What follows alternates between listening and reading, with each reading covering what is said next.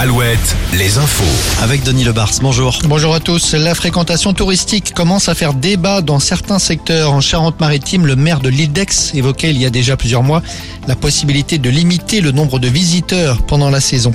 Eh bien, en Bretagne, le conseil municipal de l'île de Bréa a carrément pris une délibération fixant une limite pour cet été. Entre le 14 juillet et le 25 août, 4700 visiteurs maxi par jour. Et puis à Douarnenez, une manifestation d'une cinquantaine de personnes contre la venue d'un navire de croisière aujourd'hui. Il voulait empêcher le débarquement des touristes, américains et britanniques pour la plupart, mais cette fois des gendarmes étaient présents.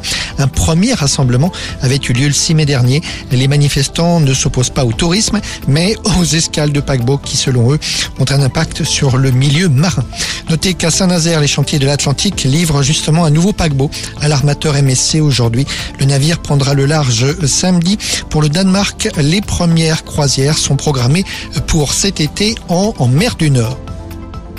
Sur les routes, le carton de la Loire à vélo, un itinéraire de pistes cyclables qui a fait de plus en plus d'adeptes le long de la Loire. Les régions Centre-Val de Loire et Pays la Loire viennent de publier les conclusions d'une enquête réalisée en 2022.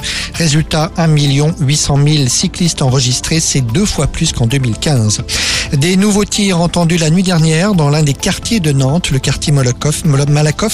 Une nouvelle fusillade donc, alors que deux sections de la CRS 8 sont attendues dans la ville. La CRS 8, c'est la brigade spécialisée dans les violences urbaines. Les autorités ont annoncé par ailleurs l'utilisation de drones pour lutter contre les rodéos. À Limoges, deux jeunes de 21 et 22 ans ont été mis en examen pour tentative d'assassinat après la fusillade de dimanche soir dans le quartier de la Bastide, Batide, fusillade au cours de laquelle deux jeunes de 16 et 17 ans ont été grièvement blessés. Les tramways dans les villes. À Rennes, la deuxième ligne de tram a ouvert en septembre dernier. À Angers, ce sera pour le mois de juillet. Eh bien, à Tours, ce sera pour 2028. Les élus ont présenté le tracé aujourd'hui même. Un tracé d'un peu plus de 12 km. Joséphine Point.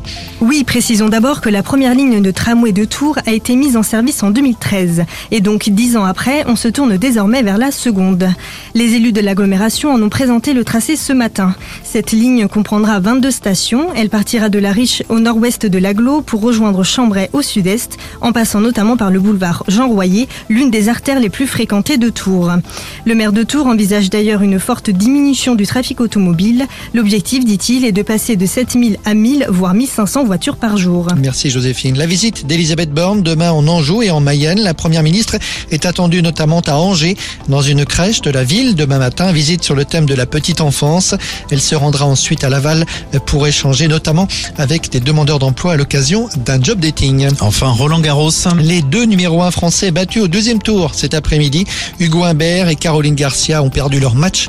Luca Van Haché et Lucas Pouille jouent en ce moment, tout comme Carlos Alcaraz, le grand favori chez les messieurs. Retrouvez la météo avec les campings Chadotel. Des belles histoires de vacances, une histoire de famille.